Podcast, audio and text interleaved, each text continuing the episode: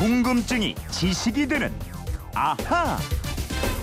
네, 세상의 모든 궁금증이 풀릴 때까지 궁금증이 지식이 되는 아하입니다. 아, 지난주에 미리 말씀드렸죠. 오늘 어린이날은 호기심이 많은 우리 어린이들이 가장 궁금해하는 질문을 받아서 풀어드리겠습니다. 했는데 매일 함께하는 김초롱 아나운서 그리고 오늘 special guest 오승훈 아나운서입니다. 두 분 어서 오세요. 예, 안녕하세요. 예, 이 어린이들의 궁금증, 부모님들의 대답 고민을 이 두 분이 해결해 드릴 겁니다. 그럼요. 두 분은 어때요? 어렸을 때 뭐가 가장 궁금했어요? 주로 어떤 데 호기심 갖고 파고들고 그랬습니까? 먼저 오승훈 아나운서. 네, 저는 남자랑 여자가 왜 다를까? 이거 고민했는데 예. 아직도 모르겠어요. 어, 그죠? 아직도 몰라요? 전화 저도 몰라요. 어머 어머 어머 어머 어머 어머. 그렇군요. 네. 저도 어른들의 세계 이런 거 궁금해서요. 맨날 엄마 뭐 해? 아빠 어. 뭐 해? 막 이런 거. 어. 네, 그건 왜 해? 막 이러고. 뭐든지 궁금할 때잖아요. 네? 맞아요. 예, 그래서 호기심 질문이 또 다소 엉뚱하고 말이죠. 네. 대답하기 곤란한 질문, 질문들도 많고 그런데 자녀들이 말하는 그 엉뚱하면서 기발한 호기심 질문 많이 많이 보내주셨습니다. 그 중에 많이 들어온 질문 몇 가지를 뽑았어요. 하나씩 차례로 알아보도록 하죠. 자, 첫 번째 궁금증 뭔지 들어봅니다. 안녕하세요. 저는 9살 유푸른이에요. 저희 아빠 이름은 유양튼이고요. 엄마 이름은 남계정이에요. 나는 어떻게 태어났어요? 어디서 태어났는지 모르겠어요. 저는 큰데 어떻게 엄마 뱃속에서 태어났을까요? 이재영 아저씨가 알려주세요. 궁금해요. 야, 이 질문은 이거 뭐 예측 가능하죠. 예, 예. 꼭 있어요. 곤란합니다, 이거. 우리 셋도 아마 어렸을 때 이거 참 궁금해 했던 것 같은데 네. 그렇죠. 아이들이 가장 많이 하는 질문 중에 하나죠. 그리고 네. 또 부모님들은 이 얘기 들으면 당황해서 어물쩍 넘어가고 이러는 질문인데 나는 어디서 왔는가? 예. 에? 인간 존재에 대한 정말 철학적이면서도. 근본적이고 어? 네. 원초적인 이런 질문들. 예. 김철웅 아나운서도 어렸을 때 이런 질문 하지 않았습니까? 아, 부모님? 했죠. 어. 저희 엄마가 너 다리 밑에서 주워왔어라고 하시더라고요. 아, 이런 얘기 많이 하세요. 네, 아니 근데 그때는 아니 무슨 다리 이러면서 한강에 있는 다리를 쳐다봤는데 네. 생각해 보니까 다리 밑이 맞더라고요. 나중에 커서 알게 될 건데. 어, 한참 커야 돼 이거. 예. 저희 어머니가 누나한테 이 얘기를 똑같이 해서 예. 저는 고민을 안 했어요. 왜냐하면 누나 따라가면 되겠다. 어. 아, 그런 그런 고민을 안 하는군요. 과학적인 고민만 하지 뭐 이렇게 그냥 좀 쉽게 모험생이에요. 쉽게 쉽게 머리도. 좋아가지고 어려운 거 다리민 싫어하고. 얘기 많이 나오고 그다음에 배꼽에서 예. 나왔다고 그러고 이러잖아요. 맞아요, 맞아요. 예. 그리고 아이를 키워본 부모라면 한 번쯤은 엄마 난 어떻게 생겨났고 어디서 나왔어 이런 그러니까요. 질문 받아보실 텐데 이정환 아나운서는 어떻게 대답하셨어요? 아이가 있으시잖아요. 예 예. 네. 저는 기억이 안 나요. 한참 네. 대답 안 해주신 거 아니에요? 아니 저도 어물쩍 넘어간 거 같아요. 예. 그게 제일 좋은 방 근데 이런 질문 받으면 어떻게 대답해 줘야 돼요? 제가 알려드리겠습니다. 예. 아이들이 처음으로 성에 대한 호기심을 표현하게 된 질문이 바로 이 질문인데 음. 일단 부모님들이 이런 질문 들었을 때 굉장히 당황하세요. 또 긴장하면서 약간 얼버무려 버리시는 데 음. 그러면 안 돼요. 왜냐하면 아이들한테 이 성이라는 걸 부끄럽고 감춰야 할 것이라는 약간 올바르지 못한 그런 가치관을 심어줄 수가 있습니다. 네, 결혼도 안 한 사람이 잘 알아요. 그럼. 그러게요. 네. 그럼 어떻게 얘기를 해줘야 돼요? 이거요. 제가 책도 찾아보고 여러 전문가들이 하는 얘기를 다 주워 모아 보니까요. 방법 중에 하나가 아이의 질문에 바로 답을 해주지 말고요. 아. 아이한테 다시 물어보세요. 예. 그래서 너는 어떻게 생각하는데? 음. 예, 이렇게 질문을 하면 아이들이 자기가 생각한 걸 나름대로 대답을 쫙 해요. 네. 그러면 그 대답을 듣고 아 이거는 틀렸어 하고 가르쳐 주거나 음. 그러 그거는 그렇단다라면서 그 정도로 바로 잡아주면서 가볍게 설명을 이어가는 거죠. 아, 그럼 아이들한테 이제 역으로 물어보고 자연스럽게 풀어라 이것도 좋은 방법인데 그럼 아이들이 또 물어보죠. 예. 아기는 어디서 나와요? 뭐 이런 예. 질문을 또 해요. 계속 질문해요. 그러니까요. 네. 그럼 어떻게? 저희 엄마처럼 다리 밑에서 왔다 이러면 안 돼요. 네. 사실대로 얘기하는 게 가장 좋습니다. 음. 아기는 엄마 몸 속에서 나온단다. 음. 엄마 몸 속에는 아기가 자랄 수 있는 자궁이라는 따뜻한 곳이 있어요. 음. 아기들은 그 속에서 아홉 달 동안 보통 열 달이라고 얘기하시는데 음. 280일 정도 뱃속에 있어요. 네. 거기서 자라다가 나오는 거야. 너도 그랬고 이렇게 차근차근 설명을 해 주시면 돼요. 아. 근데 제 조카가 이거 대답하는 걸 봤거든요. 네, 제가. 네, 네. 이렇게 또 묻더라고요. 그러면 처음에 엄마 뱃속에는 어떻게 들어갔어? 이렇게 아. 또 물어요. 거기서 이제 많은 분들이 아. 화끈하게 부끄러워하시는데 네. 이럴 때는요. 자, 요것도 차근차근 하시면 돼요. 음. 엄마 뱃속에는 난자가 자라는데 음. 아기 씨를 만들기 위해서 반쪽을 기다리고 있는 거예요. 음. 그런데 이 난자의 반쪽은 아빠의 몸속에 들어 있어요. 그게 바로 정자라는 거고요. 엄마의 난자는 아빠의 정자를 기다리다가 가장 먼저 엄마한테 확 달려온 가장 힘센 정자가 엄마 난자의 반쪽이 되는 거예요. 둘이 만나면 마침내 아기 씨가 되는 건데 음. 이 아기 씨가 엄마 뱃속에 있는 아기 집, 아까 따뜻한 자궁이라는 곳에서 아홉 달을 자라게 돼요. 그러면 이 자궁에는 양수라는 물이 있어서 엄마 배가 남산만큼 커지는 거고 음. 아기는 그 속에서 안전하게 자라다가 엄마 몸 바깥으로 나오는 거야.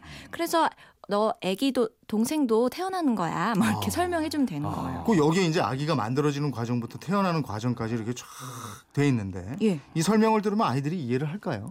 이해할 겁니다. 요 질문할 정도의 나이라면. 네. 근데 만약에 아이들이 이해를 잘 못한다면 서점이나 동네 도서관에 가보세요. 좋은 책들 참 많이 나와 있고요. 음, 음. 책을 보면서 이 그림으로 몸의 구조나 아기가 만들어지는 과정을 설명해 주는 것도 좋고요. 음. 또 교육방송 보시면 이 동영상도 있습니다. 네. 동영상으로 함께 보는 것도 음. 좋은 방법이에요. 엄마 아빠 되기 힘들 것 같아요. 아, 그건 막 공부해야 막중한 책임이에요. 네. 그리고 이- 요즘에는 각급 학교에서 이런 건 또 교육을 해준다고 그러더라고요. 음, 네. 예. 교육을 받고 와서 엄마 아빠한테 되묻는 경우가 많아요. 어, 그렇죠. 근데 그걸 막연하게 얘기하면 어 우리 엄마 아빠는 그것도 모르나 이렇게 되니까 어, 예. 이 정도 설명을 해주시는 건 좋을 것 같고요. 예, 예. 자두 번째 질문 뭔지 들어보겠습니다. 네. 왜 바다는 하늘색이에요? 할머니 집에서 받아봤어요. 그리고 왜 바다는 짜요? 바닷물 먹어봤는데 맛이 짰어요. 근데 왜 그런 거예요? 이재영 아저씨, 알려주세요. 맞아요. 이 질문도 아이들이 많이 하는 질문이에요. 네. 저도 했던 이, 것 같아요. 이 궁금증은 과학아나 오승훈 아나운서가 풀어주실 네. 수 있겠네요. 바다는 왜 파랄까? 음. 이게 바닷물 손으로 떠서 이렇게 보면은 파랗지 않잖아요. 네. 강물, 수돗물처럼 이렇게 맑고요. 근데 왜 바닷물은 파랗게 보이는 걸까? 그건 이렇습니다. 우리 눈에 비치는 모든 물체의 색깔은요. 네. 그 물체가 태양 빛을 흡수하고 어떤 빛을 반사하느냐 네. 요거에 따라서 결정돼요.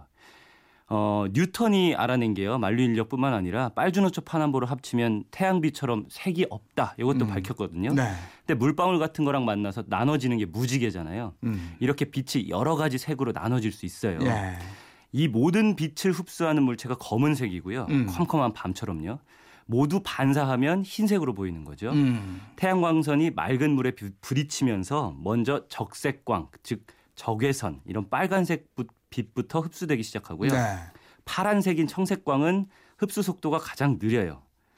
청색광은 물 밑을 관통해서 들어가고요. 음. 극히 일부만 흡수되고 나머지는 반사가 돼서 나옵니다. 음. 오. 사방으로 반사되는데 그 중에서 우리 눈에 들어오는 빛이 음. 보이는 거죠. 아. 요런 과정을 산란이라 그래요. 네. 이 산란된 빛이 다시 물을 뚫고 밖으로 나와서 우리가 바다가 파랗다라고 느끼는 겁니다. 이건 어렵다 말이 청색광이 물 밑을 관통해서 들어가서 일부만 흡수되고 나 이걸 애들이 어떻게 합니까? 그러니까 이거는 저 색깔이 네. 어? 우리 저 햇빛에 의해서 그렇죠. 색깔이 반사돼서 그렇게 보이는 것이다. 음, 이렇게 그 중- 얘기를. 그러니까 무지개처럼 네. 여러 가지 색깔 중에 음. 그것만 반사돼서 음. 우리 눈에 들어온다. 음. 이렇게 또 어떤 분은. 이 설명을 그렇게 해요. 모르겠으니까 네.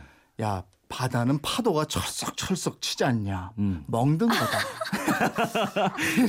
이런 식으로 얘기하면 이거 아니 그럼 해변이 파래야죠. 그럼 아이들이 답답해하죠. 예, 그러니까 예. 이런 얘기는 좀 아, 알았다가 해주시면 그것도 몰라. 이런 거 예.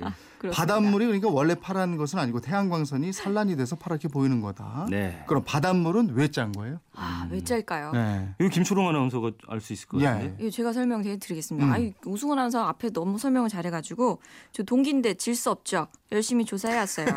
이 바닷물에는 아주 많은 천연 원소 가 들어있는데요. 그 중에 소금 성분이 가장 많기 때문입니다. 음. 평균적으로 바닷물 1리터 속에는 약 35g의 소금이 들어있어요. 네. 이 소금은 염소, 나트륨, 황, 마그네슘, 칼슘, 칼륨 순으로 여섯 가지 원소로 이루어져 있는데요. 네. 이 염소는 지구 내부에서 화산가스가 뿜어져 나왔다가 빗물 같은데 녹아져 있다가 바다로 들어가게 돼요. 음. 또 암석을 구성하는 광물 중에서 가장 흔한 나트륨이요.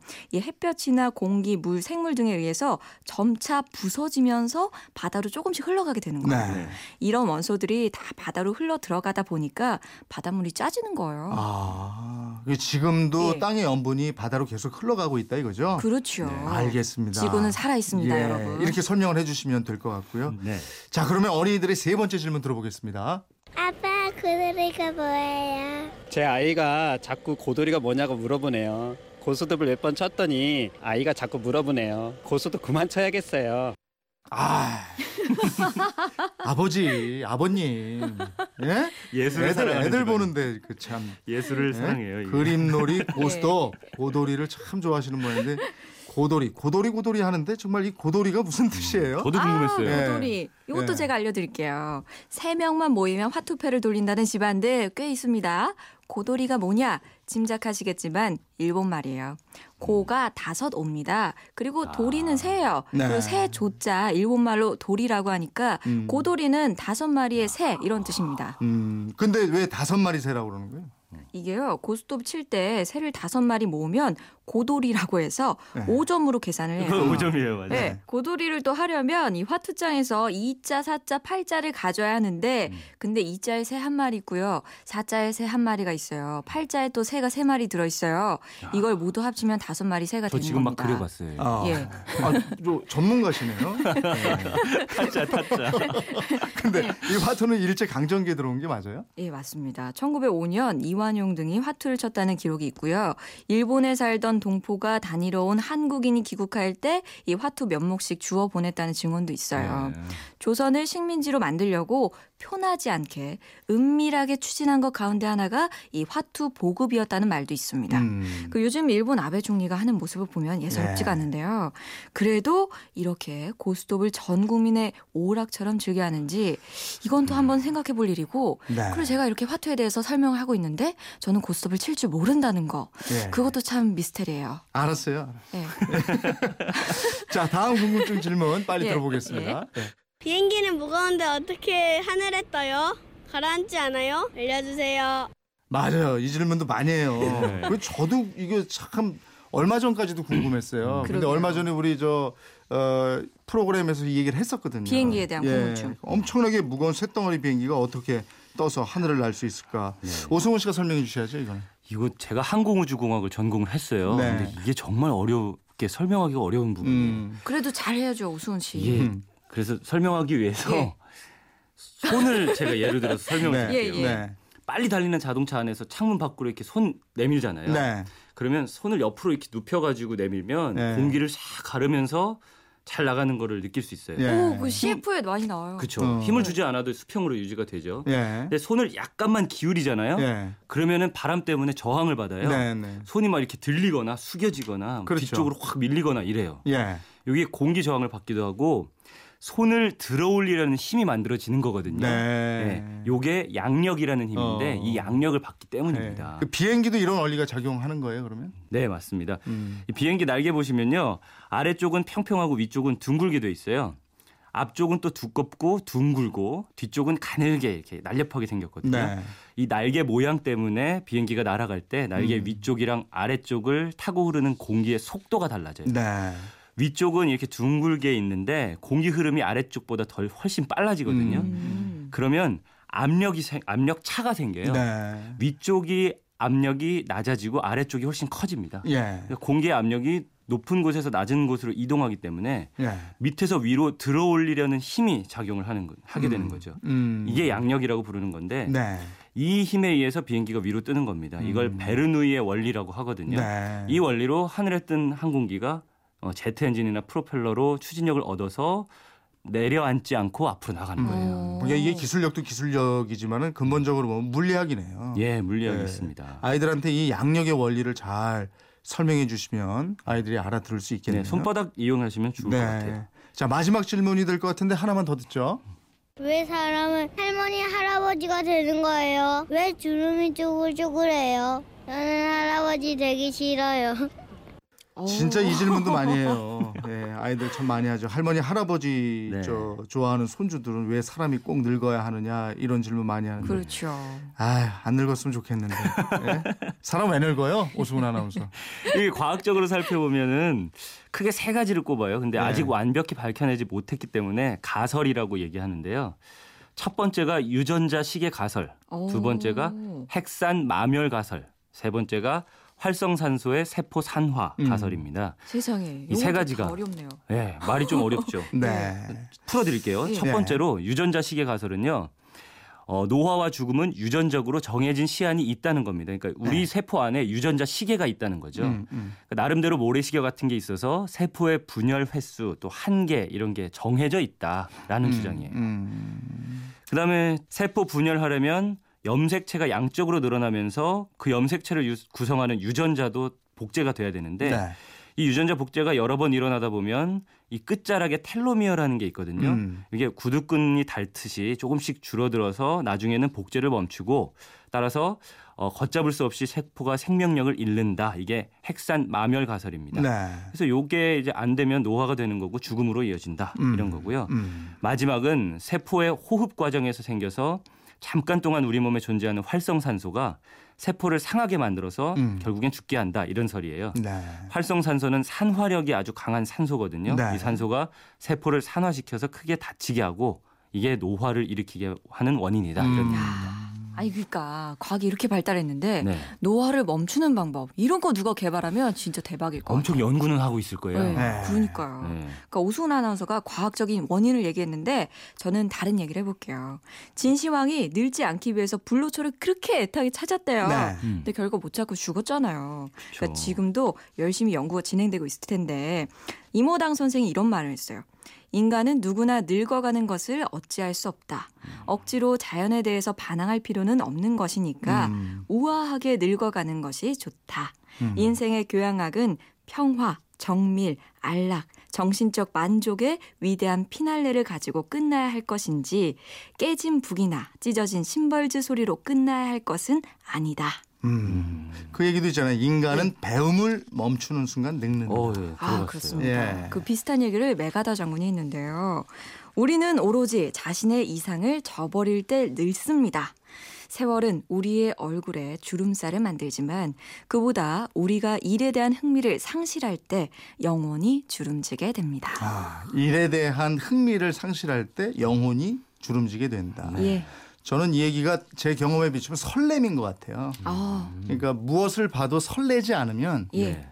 벌써 늙은 거예요. 그런데 아. 나이 드신 분들도 제가 어떤 분 만났는데 예. 아, 봄이면 꽃이 피어서 설레고 어떤 책을 보면 궁금증이 해소돼서 설레고 네. 어, 거기서 성취감을 느끼고 기쁘다 이런 얘기를 하셨어요. 네. 그분은 제가 보기엔 저보다 젊으시더라고요. 70이 넘으신 분인데. 그 설렘을 주변에서 찾아내는 능력도 좀 아, 키워야 될것 예, 같아요. 이 설렘이 없으면 늙는 것 같아요. 음. 우리 모두 두근두근 설레요. 그럼 지금 두 분은 잘 설레죠? 뭘 해도. 네. 네. 왜 예전보다 늦어요. 오수훈 아나운서. 설레지 않아요? 벌써 이제 늙어가는 거래요. 네, 아유, 어머, 어머, 제가. 김초롱 아나운서보다 세 살이 나와. 네, 세 살밖에 안 많아요. 저는 여간해선 별로 안 설레요. 이재용 아나운서는 네, 또의 예. 경지에 어, 오르신 걸로. 어쨌든 거. 열정이나 네. 뭐 이런 설렘을 가지고 살면 될 것 같아요. 그렇습니다. 그러면 그런 열정이나 설렘으로 아이들에게 이런 설명을 잘해주시면 아이들도 그런 열정으로 클 수 있을 거거든요. 음, 네. 맞아요. 호기심 이런 것도 설렘의 네. 일종일 것 같아요. 아이고 맞 예, 시간이 벌써 많이 지났네요. 오늘 여기까지 하고요. 다른 궁금증은 매일매일 하는 궁금증이 지식이 되는 아하에서 풀어드리겠습니다. 아이들이 궁금해하는 질문 보내주신 분들 정말 고맙습니다. 오늘 채택된 분들께는 선물 저희가 보내드리도록 하겠습니다. 오승훈 아나운서, 김초롱 아나운서 고맙습니다. 예, 고맙습니다. 감사합니다.